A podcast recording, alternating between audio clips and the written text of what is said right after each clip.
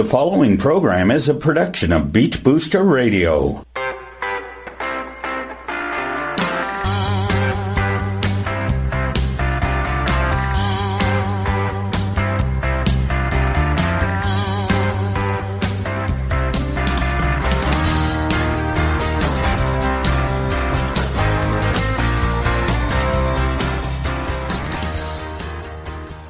Hello everybody, this is Bill Frieday with another edition of Larry Doesn't Play Here Anymore.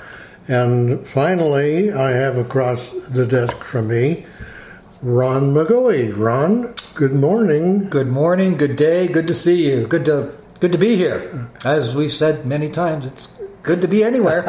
I wondered if you would say that this morning. Well, I did. And you know what, it's August the 8th and the sun is shining.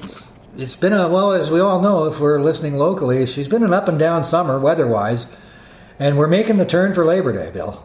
Yeah, it's gone by very quickly, hasn't it? At least in my books it has. It's gone by so quickly, and there hasn't been really any hot days at all. Sporadic, and I remember in early spring listening to one of the weather prognosticators, that said it was going to be a cooler than normal summer and wetter than normal. And was he right? I think he was bang on. He was bang on for sure. We haven't had to water the lawn this year, you know. Not at all. And I work over at the links of Georgian Sands in the West End, and a fine track, I must say. But what a challenging spring.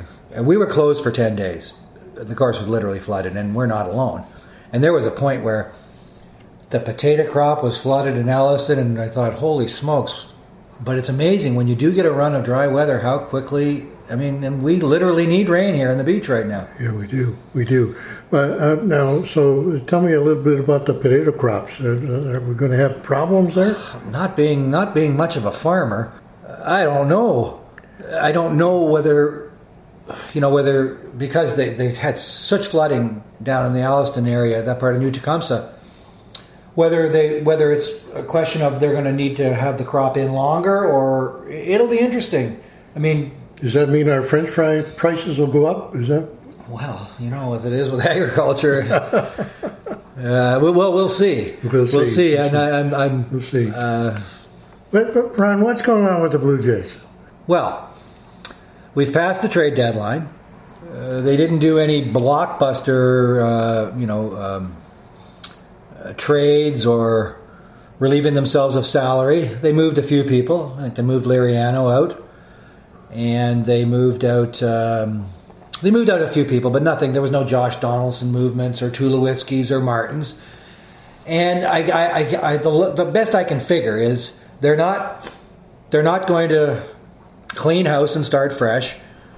They are going to try and retool this team, build around the pitching staff, which I think is still has a lot of potential. Obviously, Aaron Sanchez has had a disastrous year with this blister issue. Actually, most of the pitchers have had not a good year, I would say. Well, no, they haven't, but they haven't been supported by an offense that used to hit home runs all the time. Yeah, that's true. I think, Marcus Stroman has pitched well. Estrada's had some issues. Jay Happ's a good pitcher. I don't think they're going to dump any of those at this stage. Obviously, we can still make some moves. But everybody knows that Jose Bautista is not coming back, and they have to acquire some hitters that can get on base with consistencies and hit singles and doubles. Because if you live by the long ball, you'll die by it. Now, tell me about the game on Sunday. The 6-3 lead with Marcus Stroman was a wonderful game. To me, they had this in the bag. It was a win. And they would have won the series by doing that against the top team in baseball. The 70-40 Houston Astros. Exactly. And so then what happened? Well, take a look at Roberto Osuna's season. He hasn't had physical issues. He has had an emotional problem, and whether it was anxiety, but whatever his issues are, it has affected his pitching. He's had a decent year. But everybody that watches that team says his velocity is down on his fastball. Instead of 96 and 98, he'll come out one day and throw that heat, and then the other day, like Sunday, it'll be 92. There's an old adage that a baseball manager is not going to win you many baseball games. Yeah, the lineup is the lineup. If you got if you have talent, most managers can trot them out there. Where they have the most impact is in the late innings, deciding on when to pull pitchers, when to use your bullpen, and how to use it. And I don't think that Sean Gibbons is managing Osuna properly. I'm not saying he pitched Saturday. One inning was lights out, 1, 2, 3. I thought, well, maybe they shouldn't use him again, but why not? He's 22 years old. He's strong. However, if after the first two batters he appears to not have it, maybe you've still got a lead. Get him out of there.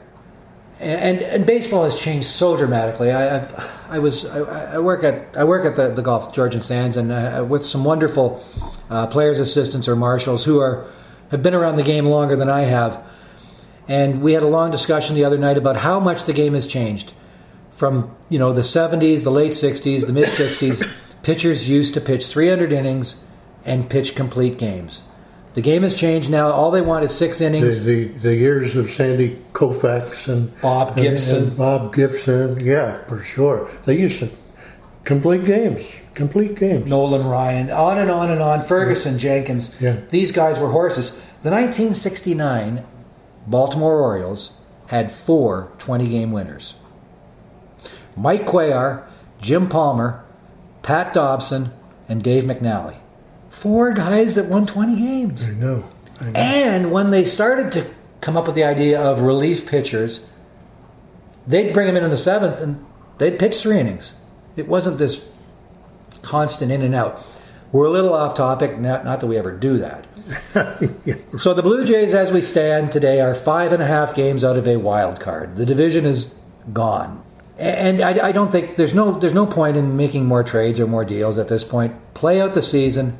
Everybody says, well, all they have to do is win 10 in a row. It seems to me that there is a problem with management, with office management, if you will.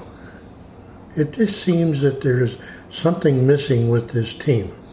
Well, I think they got caught with their pants down, Bill. I don't think that any management could have forecasted the amount of injuries they had coming out of spring training. And once everybody got healthy, they're not having very good years. Tulowitzki's, Donaldson, Martin. Obviously, Justin Smoke has been the highlight of the offensive year. Yeah. So if you put all that together, it's a combination of, I don't know, but not bad luck, and a farm system, I guess, that's not deep enough to right now to bring up some young hitters. Yeah. It just seems that bringing in these head office guys from Cleveland, it seems to me that things have fallen apart. They're just not playing right. Well, is it there's not the right talent there, or are they being coached and managed improperly? They have some big decisions to make in the off season, and their fan base is. I mean, they're still number one in attendance. The TV numbers are good. I don't think you should dump everybody and start fresh. I don't think the support will be there, and they show flashes of going on a run, but yeah. So there's no hope in us even making a wild card team. Well, you know what? It might be one of the worst things possible if they somehow caught fire, won 10 in a row, got into a wild card position, and people would think, "Oh, they're fine. Let's leave it as it is and start the season with the same gang." I don't think so. And, people say, oh, they should have never got rid of Edwin Encarnacion. They should have spent the money. Rogers has the money. Well, Eddie's 33 years old. And I hate to say it, but in today's sporting world, by the time you're 33 and 35, maybe because they start so young, their skills start to diminish. There's very few 40-year-old, 38-year-old, extremely productive hitters. And he's having a fine year in Cleveland, but he's not having a great year. Cleveland's a good baseball team. Yeah. And Mark Shapiro and Ross Atkins both built that organization in Cleveland. Before we go too hard on them, let's give them another couple of years, see what happens. Yeah, but maybe their method of operating is something that isn't going well with the team itself. Well, there are behind the scenes things that we're not privy to, absolutely. And these guys are highly paid prima donnas in a lot of ways, and they call the shots. It's curious. Yeah. I mean, there's a lot of good baseball stories out there, Houston. I mean, this Aaron Judge guy for the Yankees. Oh, wow. I think we're going to have some fine fall baseball, but I don't think the Jays are going to be part of that. Having said that, it's, as Yogi said, it's never over till it's over, and they're not mathematically eliminated. So let's have hope. Much like our weather, maybe we're going to have 8 weeks of spectacular weather as we go into the fall, and we'll all be in front of our televisions on September 23rd, biting our fingernails like we were last year. I'd be thrilled. Wouldn't that be something? It would. Not going to happen. Not going to happen. Okay. Let's talk a little bit golf. Can we do that? Yeah, well, golf. We're heading for Quail Hollow, just south of Charlotte, North Carolina, for the PGA Championship, our last of the four majors, with a pretty compelling storyline that I really wasn't aware of. There's a golfer named Jordan Spieth, who you have championed even when he went a little dry. He is about to, if he wins the PGA, become the youngest player in the history of the game to have won all four of the majors. Yes. I wasn't aware. Yes. Yes. And I am aware of the ones that have. And they're named Bobby Jones, Gary Player, Jack Nicklaus, Tiger Woods. Well, where's Arnold Palmer in this? Arnold didn't win all four. No, he didn't. He didn't win what? The PGA Championship, I think. Phil's still waiting. He's right on the doorstep, stuck on three, because he's never won the U.S. Open. Rory's won three, but he's never won the Masters. And I was watching Jordan Spieth recently, right after, well, up through the British Open. His game is real good. I know. He's real good. I think his caddy is real good, too. His caddy is, really, really good. They a good pal well, and a good, Much like Bones Mackay was for years with Uncle Phil. That's right. That's right. So it's, people say, well, it's the PGA. It doesn't have the same allure as the others. Sorry, it's a major, and I thoroughly enjoy it. And this is an interesting golf course. They closed it. They used to have a tournament there. It was regular stop on the tour. And this year they had the golf course closed up until now, and they did some reconfiguring because they were getting this championship, and they have to be ready for these guys that hit at 380 now. What would the members say to that? I think they looked after them well and moved them over to someplace, and they don't mind playing on a golf course that's hosted a major. I think it does. I think it's good prestige for a golf course. And we have there's good storylines. Spieth is of course probably going to be the favorite. McIlroy's playing well again. All those guys. Hideki Matsuyama, who just won a World Golf Championship, is a heck of a player. Heck of a player, obviously. He's won more than people know. I know, and they, if I'm not mistaken, did he not shoot 63 or something on Sunday? 61.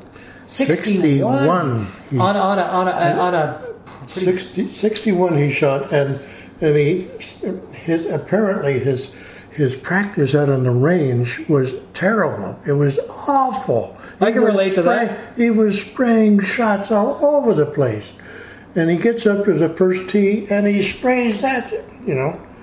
The very first shot, it was a bad shot. He recovered and shot a 61. And you know how these guys are. Probably not happy because, if I would have played the first hole better, I could have maybe...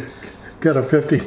59. No, he's you're right. He's under the radar, but he's a very talented guy. It's it should be it'll be entertaining. I'm not picking anybody. Hopefully the weather's good. You're not going to pick Jordan? You're not going to... Well, I'm on a bad run picking sports team or picking winners lately. So I tend to, if I pick somebody, they go in the tank. So I'm not gonna. I don't mind Jordan Spieth. He seems like a nice kid. So I'm not gonna pick him because I think he's handling himself quite well. Actually, well, 22 years old. Come on. Yeah.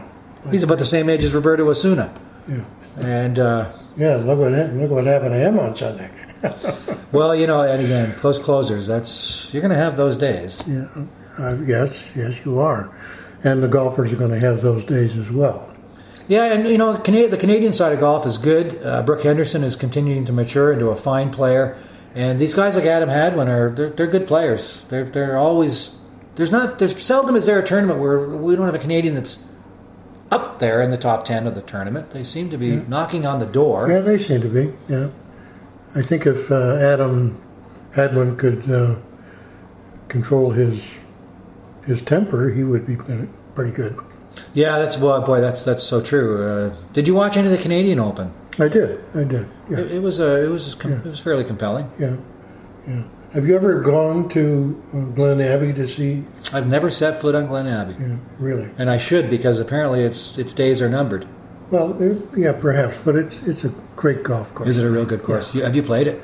I have not played it. I've been there many times, but I have not played it. Did you volunteer there for any of the Opens? No. You just had the privilege of attending. I had to pay.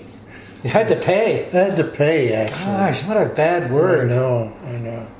Anyway, what I was going to say about Brooke Henderson, she's from Smiths Falls. Oh, yes, just down the road. From Ottawa. Yeah, my hometown. I think she's barely 19 now. Can't believe somebody from Smiths Falls is that good, you know. Well, I'm telling you, she is that good. I know. And that's a real tough tour with the amount of fine Asian players, women, it's remarkable, and some fine Americans at this point too. Oh, absolutely, yeah. No, it's a. You went on there. You went on any of these tours. Locally, we had a over at Bateau Creek in beautiful Nottoway. Just last week, the Great Lakes Tour was in town, and they took over that golf course for 3 days. The Great Lakes Tour is a very, very, very secondary type tour. It's for guys that are very, they're low handicappers, but they're probably not going to make it onto the web.com. And so it's a way that they can get out and compete in a real tour. Mm-hmm. And there are some significant prizes, but it's nothing huge. Yeah. But my former general manager from over at Wasaga Sands, Twin Creeks, Errol Smith, is now running the course down at Bateau, and it was a good event for them. And other than the gale force conditions on Saturday. I played golf on Saturday at our golf course, and I've never played in winds that high. It was absolutely, the ball was moving on the greens type of a day. Yeah. I don't know if you probably weren't out and about. It was chilly. No, but I played in weather like that, where the ball does move on the green. Those are tough conditions. I mean, I have great respect for these guys that play in the British Isles and those gales. Yeah. It's a tough game on a beautiful day like this, let alone winds like that. Yeah. Well, so it'll be interesting to see what happens this weekend, and it'll be quite historical if he gets that slam. It's not in the same calendar year slam, but it's a career slam. Yeah, it's not like a real grand slam, but anyway, that is a record that is going to be tough to. I know. Are we through playing golf? Well, we're not through playing golf. I plan to play right through till American Thanksgiving. Okay. If my weather predictions are right. Okay, that's. But there's another last Thursday in November. Yeah. I'll hold you to that. I'll tell you how I shot. Okay. There's another league that's up and running, that's heading toward Labor Day, which is sort of the halfway point of the season. It's the Canadian Football League. Oh, are they still playing football? Oh, are they still playing football? Marvelous new stadiums. The whole league, if you look at the new stadium that's been built in the last 5 years, Tim Hortons Field in Toronto, of course, reconfigured and a good place to watch football. New stadium in Winnipeg. They reconfigured the BC place out there. And they unveiled a fabulous new, in Regina, the old Taylor Field is I forget what the corporate name is, but it's, if you haven't had a chance to look at it, it's a fabulous facility. And, of course, football has never been more alive and well anywhere past the Manitoba border. Edmonton is probably... They're playing in Commonwealth Stadium still, which at one point held 50,000. So that's probably going to be the next stop for a stadium out there. We have a nice facility in Ottawa. Well, that's brand new as well. And that came in this wave. It is brand new. It's not like the old Lansdowne Park that I used to hop the fence to see the Rough Riders. No. The Rough Riders, by the way. Yes. The Rough Riders. But I have anybody that I've spoken to that's been to that park and that whole entertainment complex around it, two thumbs up over there. Good job, Ottawa. They're hosting the Grey Cup this year, and they'll do a fine job. It's heartwarming to me, being a lifelong CFL fan, to see football back in Ottawa. They won the Grey Cup. They if you were to drive through Lansdowne Park, like I did a year ago. Mm-hmm. I used to live just a stone's throw. A pitching wedge from the park? Yeah, basically that. And we used to go there all the time. And it's just an amazing transformation that they have, that they've done there at Lansdowne Park. I used to play, by the way. I played junior football right on that field. So there you go. I was there once for an Eastern semifinal in 1975. My friends and I, we loaded up the car and followed the Cats up there, and of course lost to the Riders. So the stadia are in good shape. The West, now, from on the field performances, some surprises. The East is, for lack of a better word, terrible. The Argonauts are probably in first place in the East, and they've won 3 games. The defending champion Ottawa Red Blacks have won 1 football game and tied 1. The Montreal Alouettes have won 2 football games. That only leaves 1 more team in the East to talk about. You talk about the Blue Jays, no one forecasting that. The 0-6 Hamilton Tiger Cats, fresh off 2 weeks ago, a 60-1 loss to the Calgary Stampeders. The listenership knows I bleed black and gold. I love them, but I'm also serious problems there, and it is time to fire. I have a little pool going. Who's going to get fired first? John Gibbons or Kent Austin, the coach of the Ticats?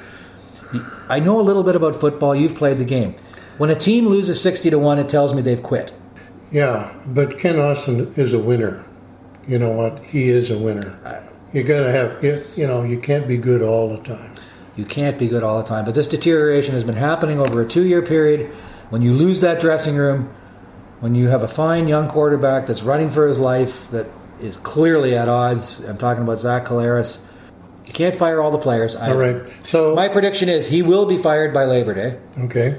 All right. They're 0-6, and the only and this year again we are going to be life and death to have.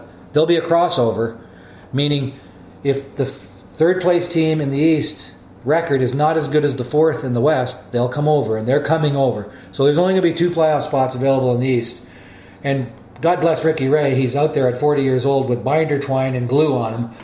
And playing his heart out. 40? Is he 40? He's 40. Really? Wow. He's 40. He's been in this league almost 20 years. I know. And had a fine career, but he's done. Had a great career. He's physically done. So, yeah. I mean, and they put a pretty good cast around him. And Mark Trestman, who was a coach in Montreal, who coached the Chicago Bears in the NFL, has come back up, and he's a good football guy. Mr. Cool. Mr. Cool. You ever see him on the sidelines? Not much. He really is cool out there.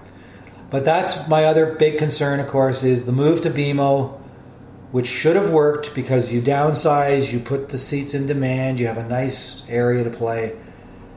When you can't put 12,000 people in there, is that what it is? 12,000? Yes, 12. Really? Yeah. Well, are we not an NFL city? Is that what it is? We. Well, I say you're talking about Toronto. Yes. No, they're not an NFL city. All they are is there are a bunch of people that are in football pools. They could care less about the frigging Detroit Lions. All they care about is if they have them in the pool on the weekend. Oh, I see. I've said this. In my lifetime, and I hopefully have a few years left on this planet, there'll never be an NFL team in Toronto. They're not interested. Well, if the Argos...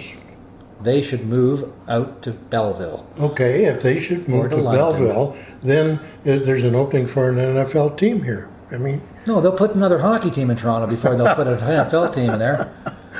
Yeah, I think there's some kind of a clause that we're going to protect the CFL, right? Because that's where all our American players go that don't make the NFL. They don't go to Toronto exclusively, but they'd be a whole lot better.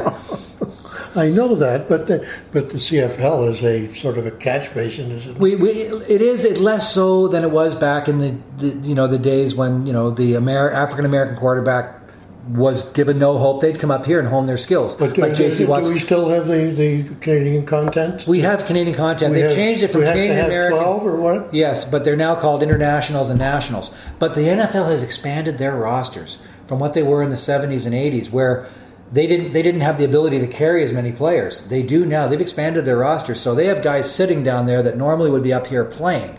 So the talent pool has been watered down. It's harder to attract better Americans. What we need in this league, because we have a good, vibrant college football program in Western Canada and in Quebec.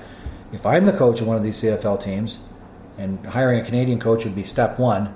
I would plug my Canadians into skill positions, into running backs, and into quarterbacks, and free up some of your Americans for other positions. However, that's another story for another day, because running backs like John Cornish, now you don't have to go back too far, they had wonderful careers in the CFL. We've tangented it a little bit. Big issues in Toronto. Ultimately, there's going to have to be a decision made there, because they're not going to continually throw money in there. And it comes back to the old issue. Oh dear, Toronto is the center of the universe. All the ad revenue goes through Toronto for TSN, who broadcast the league exclusively. We can't exist without a team in Toronto. That is nonsense. The GTA practically spreads now from Oshawa to St. Catharines. All I'm saying is, call them the Argonauts, call them the whatevers, but get them out of downtown Toronto. Well, there was a move at one time to put it up at Woodbine is one, but the other one was up at Yorkdale area there. Yeah, near the big air. Downsview. Yes, of course. Well, there was a stadium going to go in there. What happened to that? Well, I've got to be a little politically correct here. With the changing demographic of the GTA culturally, if you come from a country where you've never seen a football, you've seen soccer, you've seen cricket, you've seen other things, it's a hard sell. And it does got nothing to do with different cultures to support different professional sports. Once you get into a more, I don't want to call Kitchener a hinterland or Oshawa, but you are going to get more of a Anglo-Saxon mix that has a history with their parents and grandparents with football. Or Newmarket. Or Newmarket, yeah. Exactly. Or York Region or somewhere. Yeah. Yeah. Or Wasaga Beach. Let's put a team here. Okay. They made a mistake with Wonderland. I'm going to lobby Brian Smith to move the Toronto Argonauts here. Okay. What do we call them? The Wasaga Beach Argonauts? Wasagonauts. The Wasagonauts, we're going to resurrect, we're going to get Pete Martin out of retirement. Oh, Pete's here. The three of us are going to go in the booth. Yeah, okay. And we are going to broadcast the Wasagonauts. Okay. I think we've had enough of this. Larry doesn't play here anymore. Sorry, I'm in a good mood. We're going to go crazy here. I hope you're listening, Brian, and that's going to inject a ton of revenue in here in the summer and the fall. Okay. Yes, and thanks, everybody. Thanks for listening. This has been another edition of Larry Doesn't Play Here Anymore. Thank you, Bill. See you at the ballgame. Okay.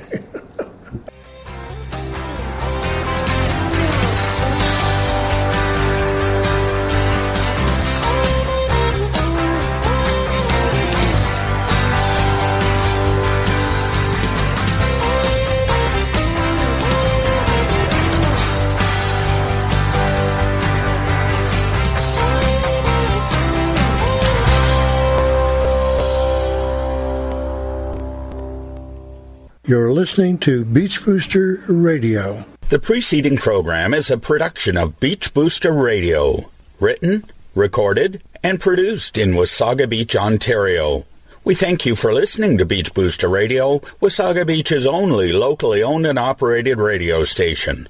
We are local. We are Wasaga Beach. We are Beach Booster. Hi, this is Brian Smith, Mayor of the Town of Wasaga Beach, and you're listening to Beach Booster Radio.